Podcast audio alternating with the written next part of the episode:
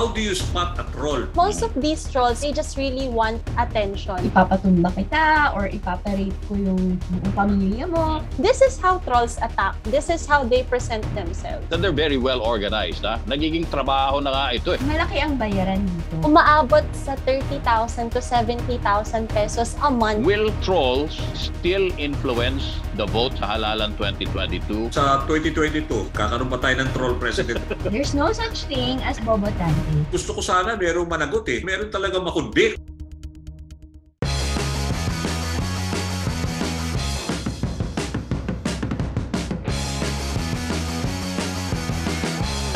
Hello, hello mga kapamilya. Kamusta po kayong lahat? Ha? Thank you, thank you so much. At kami po ay sasamahan niyo po muli. Kayo nga po ha, nakikinig dito sa ating second episode ng podcast na pinamagatang POV. XYZ Yon po, ah, points of view ha, ng Generation XYZ, partner. Ah, no, ako po ah, si ah, Tony V. Ako naman po si Daddy V. Eh syempre po ano, mapapakinggan niyo po ito sa Spotify ah, at mapapakinggan niyo rin po ito sa ating mga ABS-CBN radio service app at sa ABS-CBN news app. Eh kung hindi niyo pa nga po napapakinggan yung pilot episode namin, ay nariyan na po yan sa Spotify. You can listen to it anytime. Yun, paring Danny, Oo. talagang napaka-interesting kasi ng mga binitawang mga insights no ng ating mga Tama. tatlong panauhin ng pilot episode natin. Ito sila Janina Vela Punsalan, si Myros Ponon, at si Robbie Domingo. Oo, kasi partner, dahil nga, alam mo na, di ba, itong ah, next election, napakadami ng first-time voters. So nalaman natin na Hmm. 5 billion pala ang mga first-time voters. The next ah, election ah, might be decided by the youth. Ah, kaya yung youth vote, eh yun ang parang ah, swing vote natin, partner. Pero ang isa pa sa akin, ano, na yung ang medyo tumatak dun sa akin, ay yung naging personal experience ni ah, Janina. Dahil sa kanyang pagva-vlog, trying to educate the youth ah, kung ano talaga yung mga mali-maling impormasyon na nasasagap nila on social media ah, at particular kung ano yung mga parang historical revisionism no? Na Oo, nangyayari oo. particular dun sa pamilya Marcos, eh nakusang katutak yung kanyang natanggap na mga pagbabash, di ba? Yung mga personal na pag-atake sa kanya, lalo na online. At doon nga tayo ngayon na sa sentro, no? Yung mga ganong klase mga pag-atake. So, kung ano yung mga gawain itong mga ganitong klaseng taong ito, paring Dani. Oo, kaya nga, dahil napaka-importante kasi ito nga yung napakadaming disinformation, no? So at least uh, we will move forward para Mhm. maatake itong ah, the social media war, lalo na sa next election, partner. Yes. So, so dito nga po, ano, sa second episode na aming podcast na POVXYZ, ay ta- tayo po ah, ay sa sentro po sa isang bagay na talagang napakainit po ah, sa darating po na halalan. At ito po ang pamamayagpag po ng mga trolls. At ang ating po topic ngayon ay Game of Trolls. mga trolls ito sa larangan po ng politika sa social media. Eh, alam mo, paring Danny, siguro after noong 2016 elections, no, nung pagkakaluklok kay Pangulong Duterte, talagang ang dami na naging analysis, ang dami na naging pagsusuri, kung ano talaga yung naging epekto ng mga trolls, no, sa naging Yes. ah, pagkapanalo ni Pangulong Duterte at kung ano pa ang magiging impact nito at influence nila sa darating panghalalan, lalo na presidential Yes. election sa 2022. Oo, kaya nga, ano ba ang dapat nating gawin and how we should kontrahin itong mga, let's say, lumalaganap na mga fake news, ah, itong mga disinformation. Anyway, so Oo. sige, paring Danny, Oo. Ah, naghihintay na yung ating mga panauhin eh. Siyempre, mga bata rin ito mga to eh. Sila yung ah, mismong talagang masasabi natin na immersed, fully Oo. immersed, no? Sa social Oo, media. oo. At yung nagiging experiences nga nila in trying to ah, sabihin na natin combat no? yung culture of hate Mm. na pinapalaganap nito mga trolls na ito.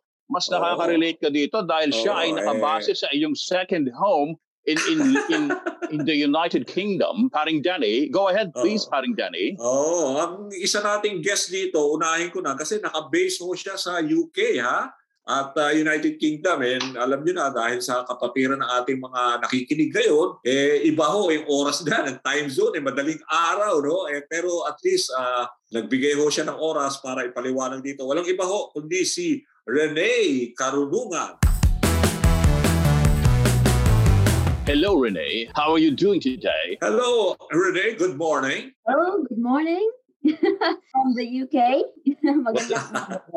Yeah, what, what a very proper, what a very proper British accent. Oh, how long have you been there? Matagal na rin ba? Ah, simula po nung 2017, nag-masters ako dito. Tapos ngayon, ah, I'm a PhD researcher. Opo. See, Renee is actually um, taking up her uh, doctoral studies sa Center for Research in Communication and Culture sa, eto ah, ma- matetesting ang aking British accent, Loughborough, Yeah. Loughborough, Loughborough University, one of the leading universities in the United Kingdom. Tama ba? Yeah. Very Ah. significant na makakapiling natin ngayon si Rene dahil mismo yung research na, I think ito yung ano mo, no, ah, doctoral ah, dissertation mo, kung ano yung nagiging impact nga ng Facebook, ha? Facebook eh, sabi nga ni Mark Zuckerberg, hindi na kami Facebook ngayon, meta na kami, meta. Metaverse? Oo. Anong ano ibig sabihin ng meta? May may metatago ka ba? Metatago. meta. Meta. Oh, anong impact Yeah. ng Facebook sa eleksyon, lalong-lalo na sa paggamit nga doon ng mga influencers, no? Sa mga kampanya, Yes. yung fake news, yung pagkalat ng fake news, Mm. at particular itong topic nga natin sa podcast natin, yung mga trolls. O Yun. tamang-tama yun kasi napakasama ng experience ni, ni Rene. So mga trolls, we'll get into that a little later on, ha? Oh, So Renee, sige. thank you. Thank you for joining us. At ang Pwede ating nga, second so- guest, Generation Z, ha? Dahil siya ay 21 years old pa lang, kaya nag-aaral po siya sa De La Salle University das Marinas, taking up her uh, studies in BA International Development. At siya rin po ang Training and Development Committee member sa grupo na tinatawag po na YFACT Philippines. Ito po yung Yang, yung po yung Y ha. Tapos yung FACT Mhm. po, Filipino Advocates of Critical Thinking. So yung po, YFACT. At ano po ang layunin ng YFACT? Itatanungin natin mamaya yung ating guest, si Hannah May Tubalinal. Hannah, welcome to the podcast. Hello po sa inyong lahat, all the way from the Philippines. Ayun. Oo. Alam mo, eh, kailangan namin ng mga inputs mo dito, insights mo, dahil yung critical thinking ang kailangan natin dito ah, about this coming election. So, yun. Mm, Anyway, so ah siguro unahin na lang natin ano, maybe um I don't know kung masyado na pang ah, alien term yung trolls dahil ang tagal-tagal na nating naririnig yung word na trolls. Sa totoo lang, 'di ba yung trolls is based on Norse mythology, 'di ba? Ito yung mga laman lupa, eh, yung mga parang mythical creatures na sinasabi nila na wala daw ah, ginawa kundi ah, mang-inis, 'di ba? Mang-anoy ng mga tao o manloko ng mga tao, mga trolls. Pero kapag nakita mo naman sa cartoons, ang mga trolls cute. Tapos ganda pa ng mga hairdo, di ba? Kung iba-ibang kulay ng buhok. Hindi po yun ang pinag-uusapan natin. Ha? Pinag-uusapan natin yung mga trolls na ano, Na, Masama yung ang mga mga annoying, annoying people. yes, masama ang mga intensyon. So yung mga Yun. trolls, tapos hindi lang sila working individually ngayon, paring Dani ha. In Yung mga groups. trolls, Oo. oo, ay meron ng sarili- sariling mga grupo, yung troll farms na tinatawag. So ibig sabihin nun ha, organisado, merong nag-organize sa kanila. Ah, May hindi sila kumi- nagkukumpas. may May nagkukumpas. nagkukumpas. Oo. That is right. That is right. So ngayon, siguro, tanongin lang natin ano, sa ating mga guests, siguro with Renee, what was your first encounter with trolls? Alam ko interesting yung naging encounter mo and very dangerous pa, if I may ask. Um, actually, yung parang pinaka-first and sabi mo nga pinaka-dangerous na encounter ko was 2016 talaga. So, um, when I was back in the Philippines, so I worked for human rights uh, organizations. Tapos I also was writing for a few media outlets. Um, and I guess I was using Facebook to uh, criticize uh, then uh, si Duterte hindi pa siya presidente, nung tatakbo pa lang siya as presidente. And I guess I was uh, posting yung mga records niya against uh, human rights defenders, etc. And of course, dahil election season na noon, ang dami kong natanggap na mga messages from trolls and non-trolls. Yung iba talaga namang sincerely supporters of Duterte, not paid. Um, and dahil sobrang passionate siguro nila, um, they gave me mga death threats, uh, rape threats, yun talaga yung mga pinakamalala. Parang it, it was leading to something more violent.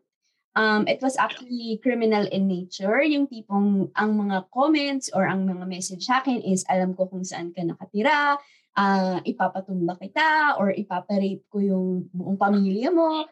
Um, so, it was actually really scary kasi hindi mo naman alam eh, mangyayari ba talaga yon Alam ba talaga nila kung saan ako nakatira? So, yun, yun yung, and I guess kaya din ako into, uh, nag-research ngayon. I mean, I, I turned it into a PhD in the end. Ah, kasi parang, parang gusto ko talaga maintindihan. Why is this happening? Um, is this part of, you know, a Filipino culture? Um, so, mas gusto ko siyang unawaan, kumbaga.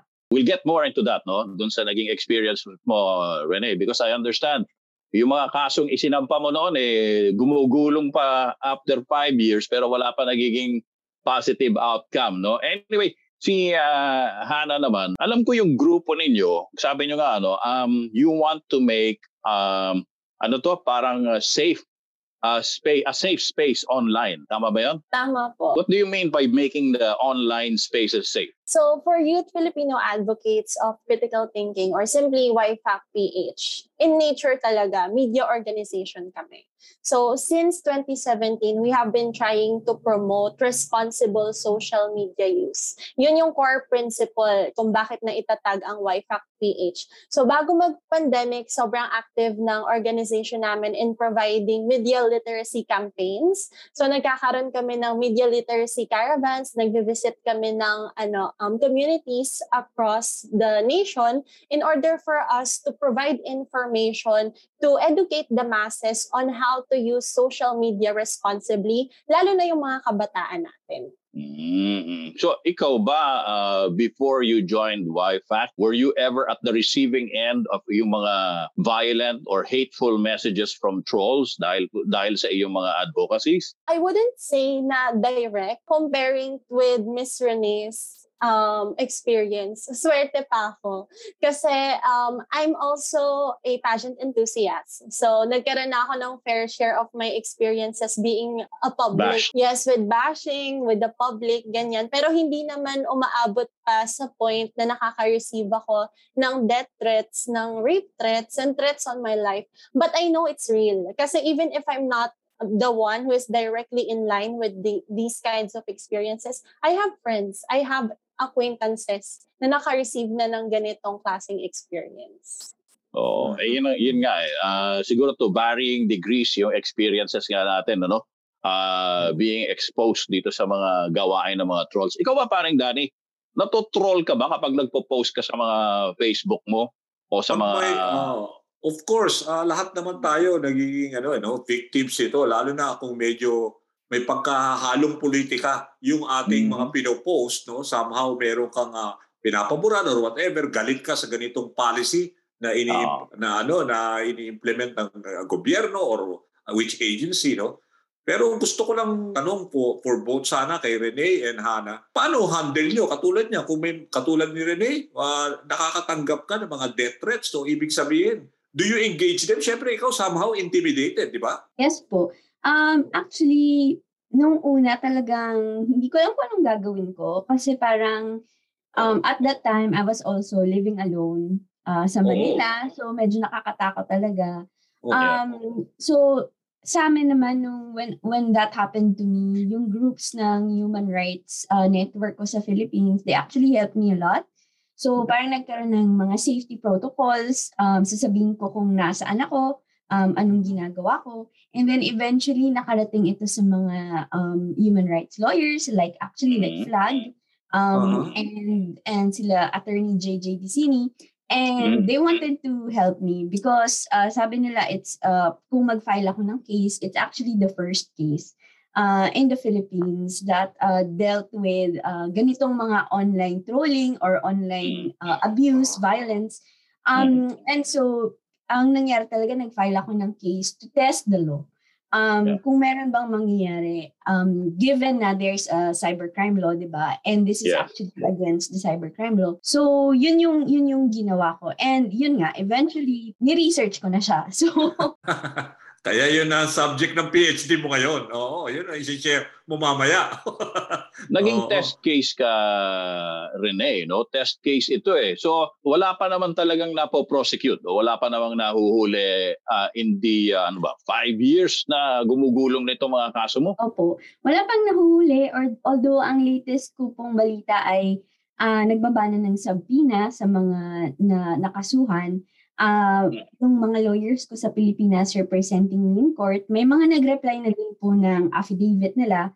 Um, so yung mga iba medyo nakakatawa kasi nabasa ko rin yung mga documents. Ah, sinasabi nila na hindi daw talaga sila yon na-hack lang yung Facebook nila. Sabi ko na Pero nga ba eh. parang walang, walang ebidensya na na-hack talaga sila. So, Palusot lang, ah, palusot eh. Oo.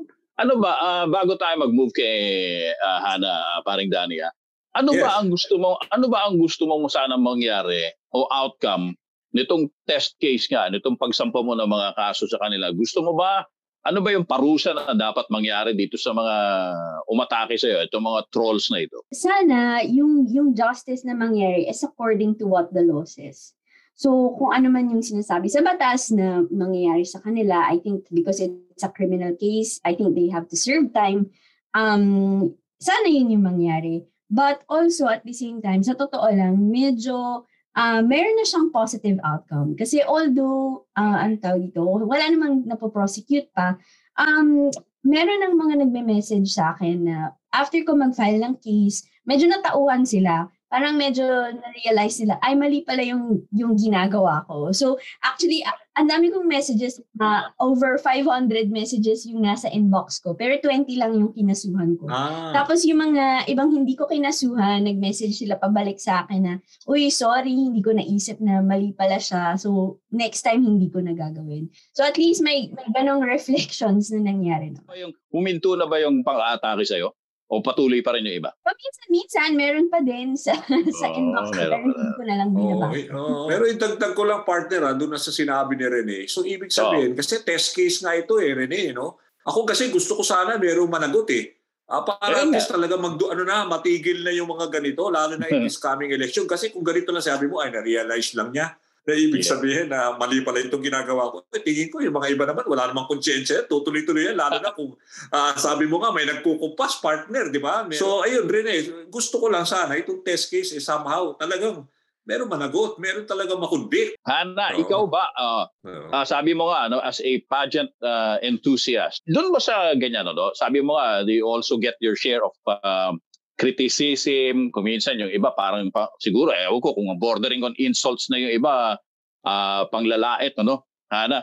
Ah, paano mo alam kung itong mga ito ah, ay totoong mga ah, tao o sila ba ay parang ano lang yung gawa-gawa lang ng mga accounts dahil wala silang mabuting magawa sa oras nila kung hindi mang inihis how how do you spot who is a genuine person and who is a troll? Sa YFAC page po kasi, doon talaga nagkakaroon ng reactions, traction from the media. Since we are using Facebook, for example, Oo. as one of our parang major platforms in releasing factual information. So for example, uh, describe ko, meron kaming martial law post na nirelease just recently, September Mhm. 21 of this year. So we released that post to correct speculative claims of course, in line with the martial law anniversary. And if you recall the interview that Bongbong Marcos Jr. attended for Tony Talks with Tony Okay. Gonzaga. So Oo. we wanted to let people know what is right based on research and proper fact checking. So most Mhm. of these trolls, when you observe their approach, makikita mo na agad na they just really want attention. That post, for example, meron ng over 12,000 reactions, 24,000 shares, and over, I think, 1,700 comments. Of Uh-huh. course, may mga comments talaga na, na you will see they are really trying to engage, they are trying to make conversation about the issue that is Hmm. being talked about. But you if you look into it, meron talagang mga accounts na, for example, there's this one, yung pangalan niya, Bel Ana. Yung picture niya parang picture ni Mariah Carey. Tapos iko iko-comment niya, it's the same script, it's the Aha. same paragraph over and over again on different Copy-paste. comment threads. Yes, copy-paste lang. So Copy-paste. from there, makikita mo na agad, this is how trolls attack. This is how they present themselves. Ayun. So uh, parang ano no, sabi nga no, inauthentic behavior, yun yung uh, binabantayan sa mga social media platforms. Yung nakikita mo na wala naman talagang intention to engage in, sabihin na natin, constructive dialogue. Kung hindi yung mang-inis lang at nagagamit nila yung mga yung mga anon, anonymity nila. Ah, hindi mo makikita kung totoong tao nga sila eh para makapang-inis lang sila. So, given na ganun nga ano na detect niyo yung mga yon, ah, kung sino yung parang uh, walang ibang layunin kung hindi mang inis lang. Uh, has YFAC taken any action against them? Si Rene, ano ah, nagsampa ng mga kaso. Uh, may mga sinupina. Ano ito sa YFAC, ano ang mga actions na kinukuha, ginagawa ninyo against these um, people? Or or trolls I, I might say. So for our page kasi YFAC PH does not really engage when with trolls directly. For one kasi yung mga posts namin yung advocacy namin it already serves its purpose. So most of ano most of what we do ito na yun eh. When we release a post when we make it public this is how we engage with them this is how we tell them na what you're saying is wrong. This is what is right because this is what is based from research and proper resources. One thing is for sure, hindi talaga kami nang bablock. We believe na we should cancel the cancel culture. We can always choose wisely po kasi with our battles online. Kung kaya pa rin natin i-educate, i-educate pa rin natin because that is one person changing his or her mind about his or her vote and that matters. Ang tiyaga, ika nga, ang tiyagaan nyo ha, Ana. Paring Dani, magagawa mo ba yon? Would you like to actually just educate? Alam mo naman, partner ako, madali ako ma-irritate eh, di ba? Pag hindi nagko-confirm sa akin mga ideas at saka ang hirap i-educate, mabilis eh, may ano na, ano na, parang tumitindi ka agad yun, naka-high blood ako or whatever. Kaya somehow, ito nga yung katulad nila Haname, yung, yung level of engagement eh, ang importante dito Haname eh, yung gusto mo ma-convert sila to your side, you really have to yung sinasabi ko kay partner Tony, yung tungkol sa right messaging. Kasi pag nagkamali ka na naman dito, yung, yung di ba partner, yung first episode, sinasabi ko, huwag mo lalo sila ibabash, yung lalo mo sasabihin kasi kayo, hindi kayo, tanga-tanga kayo, hindi yung, di ba, the more na nata-turn off sila, di ba, yung mga matalino factor, sasabihin mo, kayo lang kasi magagaling, sasabihin nila, yun yung how do you confront those, yung mga ganong attack, di ba, na yun, paano to win over your side, on your side. Yes. Ay, ay, ako, ah, totoo yan, paring Danny. Kung ako lang, sabi nga ni Hana, eh, you should cancel the eh, cancel ikaw rin, culture. Ganyan ka rin, madali ka rin na, naka, di ba nakakapikon din? Natuto na ako. Kasi ah, in the okay. early days nung ako ay na sumabak sa Twitter, in fact, ako nga, I, I did not right away see the power of Twitter when it first started. No? Sa totoo lang, I thought it was just parang people sharing random things about themselves. Oh, and even Facebook, na. parang ganon, no? Uh, kung ano yung kinain ng pusa mo, kung ano itsura ng aso mo, yung mga tipong ganon. yung ano dinner nyo. ganon lang ang level. Yeah, and then people realize the power nga of social media. Kung saan-saan na napunta, kung saan-saan na mga, ano ba tawag doon? Mal- malevolent uses of social yeah. media napunta. And even as ako, myself, when I started posting about mga issues, di ba? Uh, on Twitter, on Facebook, I got my fair share na rin of para mga, ito, mga negative comments na alam kong mga hindi totoong tao. Kasi pag tiningnan nyo yung picture, sabi nga ni Robbie Domingo nung last ep- yung first episode natin, eh pag ang picture ng itlog, wag mo nang pansinin. Nakalagay ano, zero or one followers, wag mo nang pansinin. Account ah. created ilang weeks ago lang. Ano ko, wag mo nang pansinin. Kaya nga, sabi ko nga eh, iba-ibang klase to eh. Sabi ko, wag niyo nang pansinin. No? Do not engage the trolls on their same level kasi wala ka mapapala, makikipag-away ka lang. Siguro, tanongin na rin natin si Rene, sa pag-aaral mo, no, because you're doing your dissertation on this, is it very important na on what specific platform you are, social media platform, na doon mo makikita, oh, are, are there any differences yung sa trolls, say kunwari on Facebook, and trolls on Twitter? May may pagkakaiba ba yung kanilang uh, mga mga methods? Um, actually, wala naman masyado. We have to remember that uh, trolling is actually not new. Mm-hmm. Um, there were already trolls in history before the internet. So ang mm-hmm. nangyari lang talaga is because of the internet, because of social media, ang dali nila, mas visible sila ngayon. Na-amplify. And mas yes, ma-amplify and mas, uh, yun nga, yes, sinabi mo kanina, they can hide behind the screen and they can be mm. anonymous. So before yeah. kasi, ang, ang gawain ng mga trolls before internet, either prank calls to thousands yeah, no. sa mga tao or through newspapers, magpapadala sila ng mga maling press releases, Oo, etc. So ngayon, dahil Oh. very ubiquitous yung social media, ibig sabihin, no, it's all around us, Oo. ginagamit siya ng sobrang daming tao. So mas nakaka-encounter, mas na-encounter lang natin sila. And, but I also like to emphasize na, um, so madami nagsasabi na parang the internet is parang ruining democracy or or Mhm. parang affecting our behaviors and our attitudes towards Oo. voting. Pero actually, gusto kong i-remind yung mga tao na um, according to research, we cannot pinpoint one cause um, especially kung social media or media. So, hindi ibig sabihin may nakitang post yung mga tao online or may napanood sila sa TV, yun na yung magiging desisyon nila sa buhay. So, we have to remember that people have agency, meron tayong sarili nating free will, decisions, and those deci- decisions are actually based on um, the different contexts we have in life. So, we also decide based on our family, our friends, Mhm. our education level, yung work natin, our economic level, etc. So yung social media, isang part lang siya nun. So even if maka-encounter tayo ng trolls and disinformation online,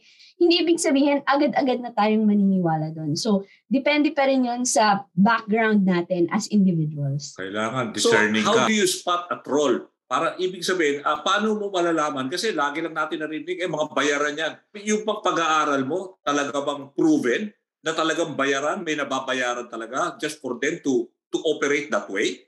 Yes po, meron. Um, actually, ang nag-in-depth research na nito, meron ng published article si Jonathan Ong um, from the University of Massachusetts. Ang title ng kanyang uh, research is The Architects of Network Disinformation. Ang na- nalaman niya is um, actually it's the ad agencies and PR agencies and these ad agencies actually are really big ones. Pero tuwing election, nagmo-moonlight sila as political marketers. So actually, malaki talaga yung influence ng ad agency. So if anyone is to be held accountable, sila talaga. Kasi sila nga yung sinasabi yung nagkukumpas, kumbaga. And malaki ang bayaran dito. Um, kaya din naman, hindi mo masisi yung mga tao, especially kung hirap humanap ng trabaho, kailangan talaga ng pera. Um, hindi mo naman din masisi na gusto nilang mag-work. So, ang kailangan natin actually i, i mas tutukan is sino ba itong mga ad agencies and PR agencies who are allowing these kinds of behaviors, these kinds of attitudes, no? At bakit Oo. nila ito ginagawa? Itong mga ad agencies, ibig sabihin na ay nasa retainers fee ng mga politiko? Kasi para for them, may, ibig sabihin, merong budget yan, di ba? O paano sila gumagalaw, di ba? O. Yes, meron po. At, uh, and especially during elections. So, pag hindi elections, medyo lay low sila, wala sila. Pero siguro nang iba na ngayon kasi parang medyo all throughout laging may trolls, no? Lagi Yeah. sila employed. Oo, oo. Um, so, but lalong tumataas kapag election season. So, yes, meron Mm. talaga. Malaki talaga ang bayad sa kanila. Ngayon, Ayun. eh, dahil nga, ito, do- doon na tayo tumungo nga eh, how trolls can Oo. actually impact on elections. no Sa tingin mo, Hannah, no, let me throw this question at you. Malapit na mag-umpisa yung official campaign season. In fact, ngayon nga, nangangampanya na yung mga kandidato. Wala nang official, official campaign season. Sa ngayon ba, sa tingin mo, no, will trolls ah, at yung mga troll farms, can they still influence the vote sa halalan 2022? And what should people, ano, especially yung mga young voters, look out for sa messaging ng mga trolls na ito? this is actually like in relation with Miss Renee what said. Totoo naman talaga na hindi porket we are already influenced or parang ito na may exposure na tayo with trolls. That doesn't necessarily mean na sila na yung magdidikta ng ating political decisions. But we also have to acknowledge the pa- the fact that trolls are already there. It and it's already widespread. And if we look at the figure, actually the Philippines, our country, remains on the top in terms of social media and internet usage worldwide. So roughly, I think around 73 million active Filipino users ang gumagamit ng social media. And this figure bears more significance if conceptualized. So isipin lang natin, just a thought, if 73 million Filipiso, Filipinos will only rely on their social media consumption, lalo na yung mga walang chance kasi to improve their media literacy. Kumbaga, syempre, hindi sila gaano ka-educated on how to discern between what is true and what is fake, di ba? Especially on information about the election, then what can stop these trolls from controlling the election results because of the strategy that they're trying to impose? Yun talaga yung biggest question eh. Like they they are aware of their strategy simply because they think it's working. It's because they know that there are a lot of Filipinos na hindi pa ganun ka-aware, hindi pa masyadong alam kung paano nga ba nila poprotektahan yung sarili nila mismo from fake news itself. So it's working ha. Na medyo nadulas ka nga Hana eh. Dapat sabihin mo Filipinos pero dahil itong mga trolls bayaran naging Filipisos no. But they're paid they're paid in pesos. Filipinos. Filipisos, Filipisos talaga. At tapos alam mo, paring Danny, uh, there there was such a term as a troll president. Ha? Hindi po siya yung namumuno sa mga trolls. Kung hindi ito yung president, ito yung president na nanalo o nanalo dahil nga sa mas na nangibabaw yung messaging ng mga trolls eh. So uh, you think? I, I'll throw this question first to Hannah and then Renee. Do you think we had a troll president in 2016? And do you fear, do you fear that we might have another troll president in 2022? Hannah. Siguro, I'm gonna be very subjective about this matter muna. Pero when I, whenever I look back with the results of the 2016 elections, up until now, I don't actually want to believe it. Simply because ever since I was a kid, 21 years old pa lang ako, di ba? Um, I have always been aware of how our country is a religious country. So doon pa lang sa fact na yun, maniniwala ba ako? Ako kasi katoliko din ako. So maniniwala ba ako na may mga Pilipino na gusto nilang magkaroon ng extrajudicial killing?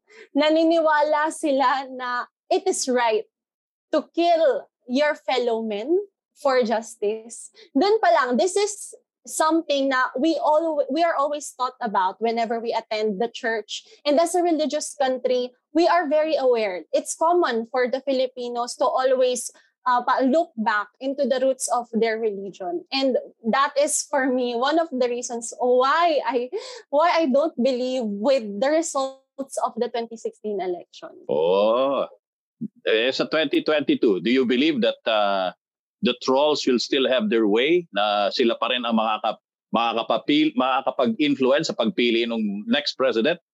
Sa totoo lang, lalo na ngayong pandemic, it makes a lot of difference kasi with the new normal, even with wife with even with YFAC PH po, kami we had to recalibrate and rethought about our approach in terms of responsible social media use. Kasi before nung wala pang pandemic, nakakapunta kami dito sa mga communities na i-enforce talaga namin yung advocacy namin. Pero ngayon, everything is centered online. Mahirap mahirap talagang gawin yung mahirap i-impose yung education eh. So, um, naniniwala ako na ang laki ng power talaga ng trolls and even they are aware of it. Yun yung isa sa mga reason eh kung bakit sila, alam mo yun, nanonormalize ngayon, kung bakit sila trending ngayon kasi alam nila na gumagana yung strategy nila.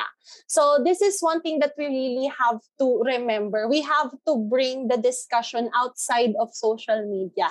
That way, we can veer away the attention of the masses to make them see na these trolls are only providing propaganda. Oh, si Rene, pakinggan natin, partners. Tungkol sa 2022, will we have, a nga ni partner, kakaroon ba tayo ng troll president? Please, siguro I'll, I'll answer as a social scientist and and take a look at this in a more in a wider perspective of, of society. Yeah. Um, we have to remember that presidents are elected because of social context and not and digital media is just one of those, right? So bakit may research na nito actually it's published in journals why Duterte ascended into presidency in the same way that Trump ascended into presidency and why there is a global ascension of let's say strong men Mhm. around the world. So hindi lang naman to Pilipinas. I'm, it- it's a trend, right? In Eastern Mhm. Europe, in the US, etc. So bakit ito nangyayari? It's because of the economic crisis, it's because of the middle class not actually feeling the effects of the previous presidency. They think that democracy is not working for them. They think that walang walang walang progress sa buhay nila. And that's why they wanted something different. Digital media is not the end all and be all of a person's life. Parang it's just one thing. And we have to um, siguro sa discourse ng bobotante, hindi kasi tayo naniniwala sa bobotante. There's no such thing as bobotante. Oo, mga ano sila, Actually- mga turn off. Actually, in the last elections, yung kung makita natin yung statistics, yung mga masa, yung tinatawag nating bobotante, hindi nila binoto si Duterte. Ang bumoto kay Really? Duterte is the educated people. Ganun ba? It's from the class A, class B, university graduates. It's not Mhm. it's not the masa. And you can see these statistics online. Meaning, hindi ito parang hindi ito phenomena. That's just in the masses, right? And Uh-huh. so we have to remember that kasi wag natin i-blame yung mga masa. Um and tama yung we need to have more media literacy. We need to uh, we need to educate ourselves more. But also actually studies show na uh, yung mga nag-share ng disinformation or fake news, yun na talaga yung pinaniniwalaan nila. Kumbaga, they are looking for ways to validate their uh, behaviors, to validate Mhm. their uh, mga paniniwala. So therefore, maghahanap sila ng mga news, kahit hindi totoo, Mhm. uh, to validate that. It's not the other way around. Uh, katulad nga nung sinabi ko kanina, hindi porket nakakita sila ng isang fake news, uh, yun na agad yung paniniwalaan nila. But it's important, important yung ginagawa nila Hana to be able to uh, allow people to learn more about fact-checking, to research, etc. But yun, I want to emphasize na um, digital media is just one thing and we have to look at this in a more like wider social Mm. perspective. Ah, I agree, ano, na yung research pointing out na yung mga mas may edukasyon pa nga ang pumili ha, Mhm. kay ah, Duterte, na Duterte. maging pangulo. O, ako sa personal experience ko, may mga kakilala rin ako eh, no? Na yung iba nga, ah, Ako may din, PhD, ako din. may PhD rin, may PhD. Ah, Pero Ah. yun nga, nag-identify sila dun sa values, tanggap na tanggap nila yung pagmumura, di ba? Yung ah, bastos na lengguwahe. Eh, dun nga magtataka eh. Sila pa yung may edukasyon and yet hindi nila kayang ma-filter out yung messaging ng mga trolls kasi nag-identify pala, pala sila dun. Hindi sila, kumbaga, hindi hindi repulsive sa kanila yun eh. Mas katanggap-tanggap pa pala. Ang nangyayari tuloy, the trolls bring out the inner true self Oo. nitong mga taong ito. Lalo nilang napapacilitate yung paglabas ng tunay na personality nila. hearing from Hana at saka Rene, parang ano eh, ah, tingin ko, moving forward sa 2022, somehow yung troll, yung mechanism nung last 2016, somehow we have learned from that eh, experience. Parang feeling ko, Yeah. mukhang hindi na to bebenta ah, for this 2022 elections. Parang alam na nila yung kalakaran. Kaya lang, ang problema ko kasi ngayon, katulad nito mga troll farms, they will try to reinvent themselves again. Pipilitin na naman nila na iba na naman taktika para mapaniwala ang tao. Yun ang fear ko na baka na naman it will make a difference in the 2022 elections. Ano palagay mo So, doon? Eh, totoo ikaw- talaga actually. Because of these trolls, madaling nababago yung narrative ng elections. Kumbaga, what these trolls are trying to impose in terms of uh, political discourse, it's this side versus the other. By that approach kasi, madali nilang nade-divide yung, ano, yung social media, yung social media audience by that approach, nagkakaroon agad sila ng, mabilis nilang mapasok yung influence. Kasi nade-divide nila yung tao. Kalaban Tama. to, eto Yeah, yeah, kakampi to. oo. So, Oo. but I guess from here, gaya nga ng sabi ni Ms. Renee, um, social media is just one thing. Siguro, yung approach ng pag-educate is that we always try to make these people remember that we should always stand for the truth, for the country, and for our fellow men. By that way, we are able to impose this idea na we are not only voting for ourselves, for what we believe in, but rather our vote influences the entire nation. Yeah. Alright, bago po tayo magpatuloy, kung meron po sa inyo mga na nakikinig po ngayon dito sa ating podcast, ay pwede pala kayong mag-iwan no, ng inyong mga voice Oo. messages uh, doon po sa ating Anchor account. Yung pangalan po noon ay POV XYZ o POV colon XYZ. Uh, pwede nyo pong makita yung link na yon ha, doon po sa ating episode description para makapag-iwan po kayo ng inyong voice messages. Sa akin, Danny, uh, I just want to bring this in uh, kasi nga, uh, nabanggit ko kanina, no, trolls are, you know, sometimes akala mo they're just moving uh, independently of each other. Pero ngayon, napapansin nga natin na they're very well organized. Ha? Nagiging trabaho na nga ito eh. Nagiging hanap buhay na eh. So, merong isiniwalat, no, parang expose uh, just several months ago, si Senador Ping Lacson, na meron nga daw siya natanggap na impormasyon no, na di umano ay merong isang government official, undersecretary Yes. pa nga ata ang ranggo, na may tauhan daw ito na nagsumbong sa kanya na pinopondohan daw yung pagtatatag ng mga troll farms ha, sa bawat Ah. probinsya. At ibig sabihin nun, naghahanda na sila para umatake itong mga troll farms na to para sa darating na halalan. Pakinggan nga natin kung ano yung naging pahayag ni Senator Ping Lacson patungkol diyan. siya mismo yung nagkusa mag-report no na Mm. yun nga na kinausap siya at ah, pinagtatatag at ang sabi nga sa kanya bawat probinsya eh ang plano dalawa alam mo naman natin na existing na yung mga trolls eh kapag tayo nag-post di ba ng medyo critical ng konti talaga namang putakte ang aabutin mo at uh, pare-pareho Mm. sinasabi so organized talaga ang nakakabigla lang doon mataas na official na yung nag-oorganisa Mm, yun, o, di ba? Very disturbing. Oo. It's an expose na sadly enough ay hindi na rin na follow up ni Senator Ping Lacson kasi ay doon sa mga re- ibang interviews namin sa kanya, inamin niya na hinihintay daw niya na mag-execute daw ng sworn affidavit, no? Itong tao na nagsumbong sa kanya. Ang problema, parang hindi nagbago yung isip, hindi na nga daw nakapag-submit ng affidavit. So hindi makapag-proceed ngayon si Senator Ping na ma-identify itong official na ito eh. Ah, your thoughts on this, uh, Renee? Um, it's nothing new as as we know. Alam natin na um, politicians are taking advantage again of the platform and alam natin na um, yun nga sabi ni Hannah kanina, talagang they are proliferating online and alam nila na mataas ang social media use uh, sa Pilipinas kaya nila ito ginagawa. But I think we, again we have to remember na um, I always like to remind people na the fight is always still on the grassroots level. Actually, kahit ang daming Pilipino online, um, hindi pa rin naman lahat may access sa internet. Or kung may access sila sa internet, siguro mga once a month, twice a month lang sila nag internet di ba? Lalo na sa mga malalayang probinsya na walang signal, for example. Mm. Um, so I think it's important na although uh, may mga trolls, we also fight the trolls on ground at the grassroots level. Kausapin natin. Mahalaga yung pakikipag-usap face-to-face actually. Like kung gusto mo yung sinasabi ni Hannah, gusto mo magbago yung isip ng mga tao, talk to your family, talk to your friends, yung mga kakilala mo na tingin mo naniniwala sa fake news. Um, I- let's give them the patience. Sabi nga ni Sir Danny kanina, kahit medyo nakakainis, no? Kahit medyo parang kakainit ng ulo.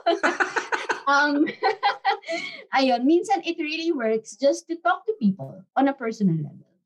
Ah, Si okay. si Hana naman no, um ngayong narinig mo nga yung ah, expose ni Senator Ping Lacson na at kahit wala pa namang nangyayaring resulta no doon sa expose niya, do you really think na magkakatotoo ito na yung mga troll farms eh mismong yung mga opisyal pa ng gobyerno ang nag-organize? Yeah, actually, I agree with Miss Renee. This is not really surprising news anymore. To be Mm. honest, like um, even our current president, di ba na inadmit niya na na gumamit nga siya ng troll farms as part of his campaign for the 2016 elections. And uh, madami ng documentaries, nabanggit na din ni Ms. Renee kanina that there are already post uh, published articles on Mhm. how politicians are taking advantage of troll farms through PR agencies.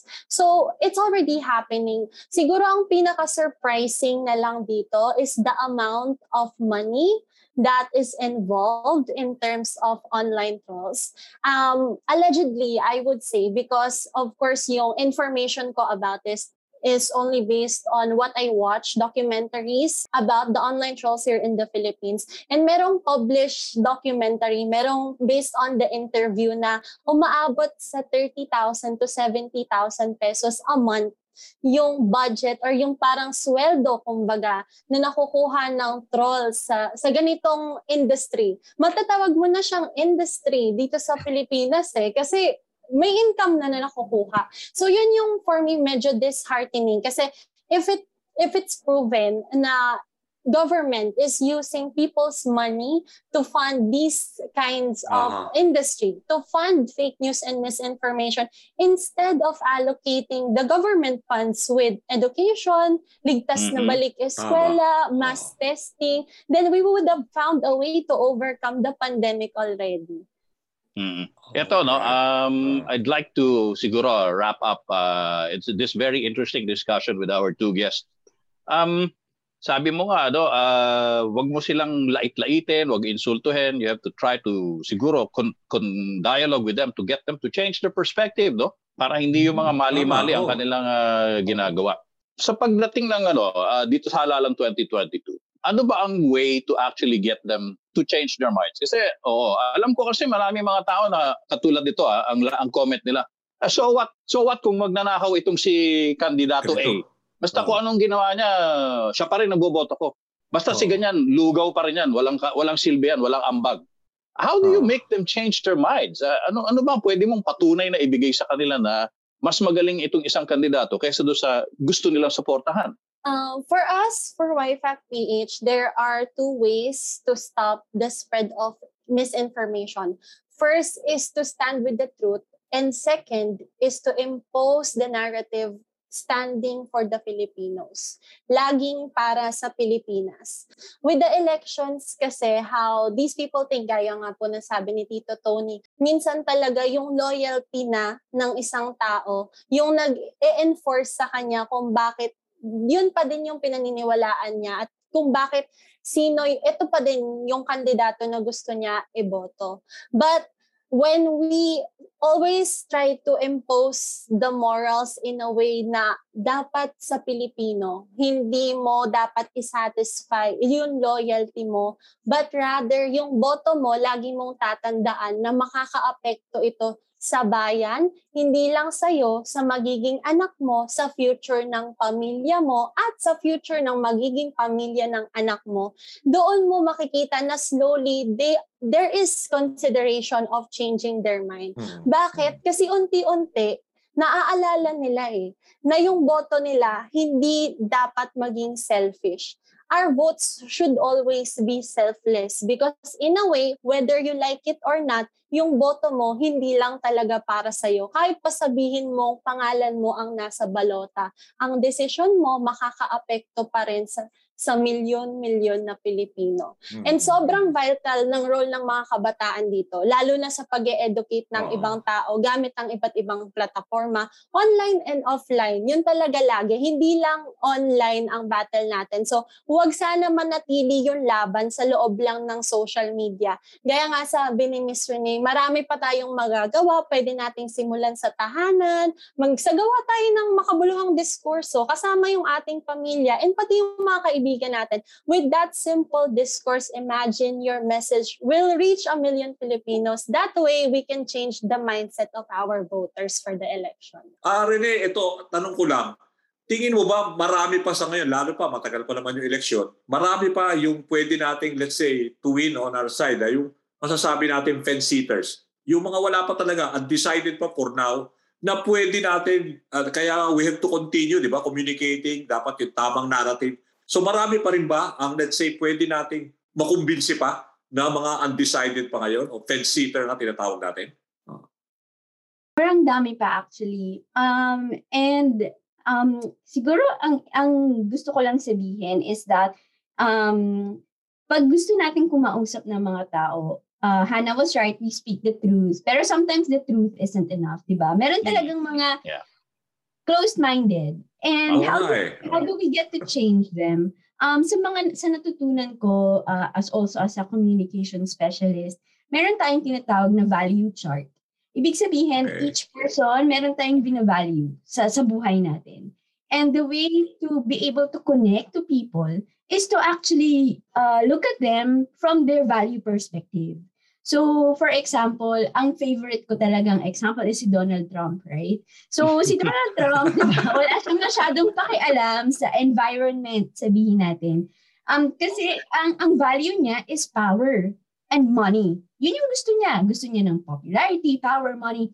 So, kung gusto mo siya i-convince about acting on the environment and climate change, hindi mo sasabihin sa kanya na, ah, paano naman yung planet natin? Ano na mangyayari sa future natin? You have to talk to him in a certain way that you talk about power and money. So, sabihin mo sa kanya, oh, maapektuhan ng climate change yung business mo. Oh, or maapektuhan ng climate change yung uh, uh, yung mga companies mo, etc. So we have to think about it in that perspective na yung halimbawa yung mga tao Align na sa kanyang interest. Yes, exactly. Kasi yun yung makakaapekto sa kanya as a person. So, Yun. yun yung, yun yung iisipin natin. And totoo yun, no? yung fence sitting, actually yung nakapanalo kay Donald Trump was the fence sitters. So, nakausap nila directly. Di ba ang messaging niya, make America great again. So, itong mga middle class, yeah, yung mga middle class people na hindi nila naramdaman yung progress, nung sinabi ni Donald Trump sa kanila na, I will make you great again, I will make you Yeah. rich again, yun yung nakapagpaboto sa kanila. And to win, and yun nakapagpanalo kay Donald Trump. Yeah. Parang ganito yan eh. I'm going to make America great again. I'm going to make you all very rich. I'm going to drain the swamp. Pero mga ganun ha. President Donald Trump, ha, mga kapamilya. Nako, alam mo, uh, oh, we, we, so unfortunately, uh, we've run out of oh, time. yeah. Oh, medyo, oras, medyo ah. sobrang dami nating napag-usapan. Ang ganda ng mga insights, siyempre, ng mga guests natin. Eh, sabi ko nga eh, ito industriya, full full-blown industry na itong trolling ha, at saka yung mga troll farm. Sabi ko, kung ganun pala, dapat gawin na nating regulated industry.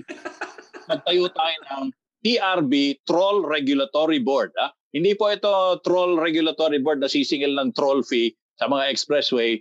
Kung hindi, ah, sisilipin nila kung ano mga aktibidad ng mga troll in the digital superhighway. Yes. Oo. Oy, parang Danny, bago tayo magtapos, okay, Yes, syempre oo. may, may mga may mga nagre-react sa ating unang episode, no? Dito sa POV XYZ. Pakinggan nga natin yung isa sa mga listeners natin ah, nag-iwan ng voice message. Oo, doon sa ating Anchor account. So Sige. pakinggan natin yung naging ah, naging feedback niya sa ating pilot episode sa POV XYZ. Can't wait for the next step. It was a fruitful episode. May everyone, especially the youth, help each other in spreading the importance of picking the best candidate. Shane here from Las Piñas. Yan. Thank you very much. Salamat, Shane. Ah, para po sa ating listeners ah, dito po sa ating podcast ay ano nga po ba naging mga experiences niyo dealing with trolls ah baka may mga issue na pinutakti kayo ng mga trolls eh sabihin niyo pa rin ano kung ano, i-share niyo sa amin ni paring Danny kung ano po mga naging experiences niyo paano po kayo nag-react ano pong ginawa niyo sa kanila binlock niyo po sila talagang ah, hindi niyo na sila pinatulan so iwan niyo po ah, ang inyong messages ang inyong mga comments at yung mga suggestions sa ating Anchor account yung po ang POV XYZ at pwede nyo pong i-check yung voice messages link ah doon po sa episode description. O paring Dani, sa, ang dami pala nating ibang listeners, hindi lang sa Pilipinas. Ma- Maganda kasi marami yan talaga na-hook dito sa podcast eh. Itong bagong plataforma. At Hmm. least ah, mapapakinggan tayo anytime. Di ba? Yeah, yeah, yeah. Anyway, so sabi nga, ano, we have listeners not just in the Philippines, pero dyan sa Amerika, ah, sa Mhm. Canada, sa Hong Kong, Singapore, Australia, sa Spain, sa Japan, sa Taiwan, at sa lugar na kung nasan ngayon si Rene. Naku, si Rene, madaling araw na nga sa kanya, no? Sa UK, ah. So, I'm going to I'm going to say goodbye now. Uh, to the to the talaga. To the loo. to So our she can guest. sleep now. Yes, that's true. That's true. Ah, um, paring Danny, no? So, ah, kung meron po kayong ipadadalang messages sa amin ah, dito po sa ating podcast, eh, gamitin niyo po yung hashtag na ABS-CBN-POV-XYZ, no? Para po ah, mas madaling mahanap po yung mga messages na Yes. ipadadala niyo sa Ah. atin. All right, so Ah. bago tayo magtapos, ah, maybe just a few parting words uh, from our two guests, um, especially you know, when it comes to you know um, dealing with the trolls and how to make sure that they don't uh, hijack the narrative, no, hijack the messaging for Halalan 2022.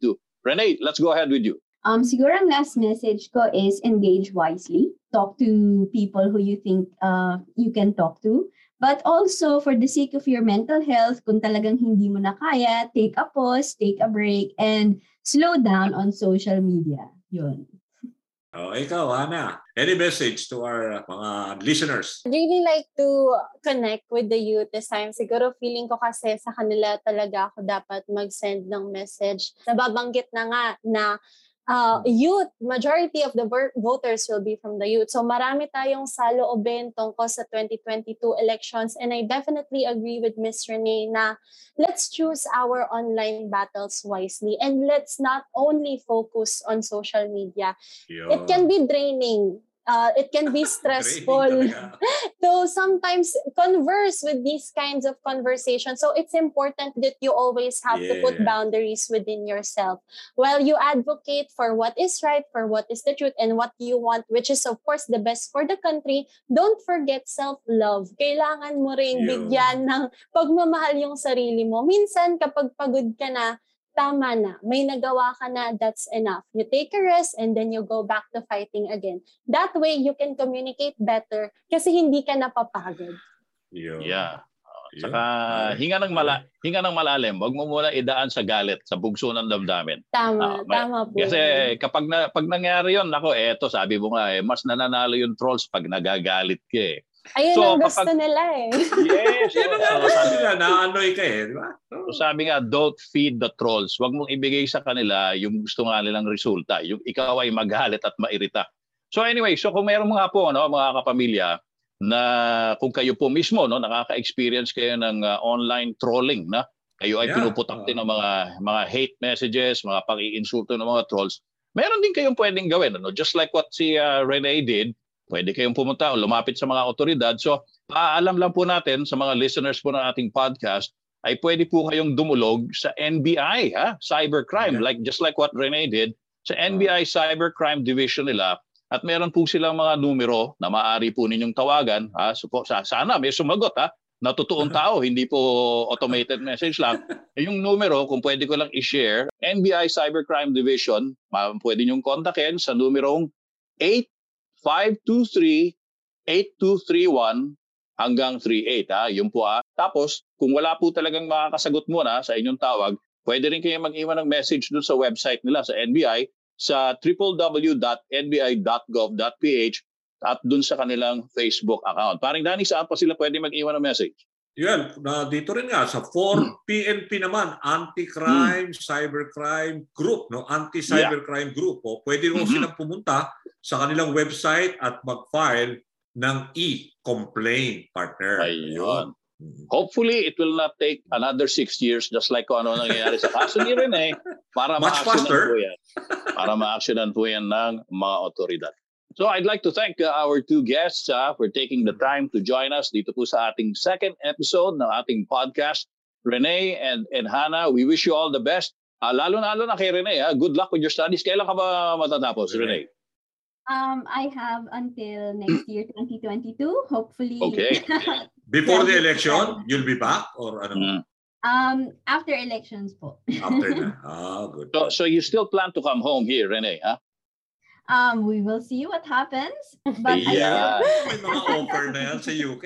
Pag nakabalik ako Oo. doon sa UK, hahanapin ko si Rene, partner. Uh, for sure. So Loughborough, Loughborough. Let's go. All, Let's all go to Loughborough. And Hannah, good luck again, of course, ah, with all of your other advocacies. Pero uh, syempre, kung may sasalihan kang pa dyan, dapat yung mga tanong sa'yo, mga tanong tungkol dyan, ha? yung mga yung mga tanong na what are you going to do about trolls? Ah, ang umpisa ba lagi ng mga sagot kapag sa mga ganyan sa beauty pageant? I believe. I what- believe. I believe. My family, I love my family.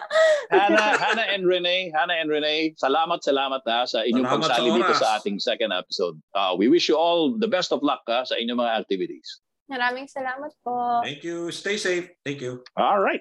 So, wow, ah, mga kapamilya. Again, another very uh, informative, very insightful uh, discussion uh, with our guest dito sa podcast. Eh, talaga parang Dani, yung, yung mga insights kasi ng mga Generation Z, yung mga millennial, ah, ito yung Yeah. talagang very important na ma-spread natin. Eh. Because syempre, they will affect nga naman uh, the Oo, uh, oo. youth voters that will make up the majority, Tama. no? of Tama, our electorate sa 2022. Ah, mga kapamilya, eh, ika nga namin, ano, every time po tayo magtatapos dito sa ating podcast, eh magkakaiba man tayo ng henerasyon. Ah? Kami ni Paring Dani, nasa boomer na daw. Mga boomer na kami. Oo, sabi, we will talk to the Gen X, the Gen Y, the Gen Z. Ah, eh, kahit na tayo ay magkakaiba ng kulay politika, ano, Paring Dani? Eh na nga, eh, siyempre, mag-merge pa rin ang ideas natin, partner. Yes. POV, XYZ, di ba? So kahit na ano pa ho ang pagkakaiba ng ating henerasyon, eh pare-pareho pa rin ho tayong sasailalim sa i- isa pong pamumuno kung sino po ang mailuluklok sa pwesto sa halalan 2022. Kaya Yes. tandaan po natin ha, tandaan po natin yung pong inyong boto, ha, yung po ang inyong magiging ambag. Kaya yung ambag po ninyo, ingatan po ninyo yan. Ha? Ako po, si Danny V. At ako po si Tony V. Ito po ang POV XYZ Points of View. ng Generation XYZ. Alright, thank you mga pamilya. Until next time. Bye-bye!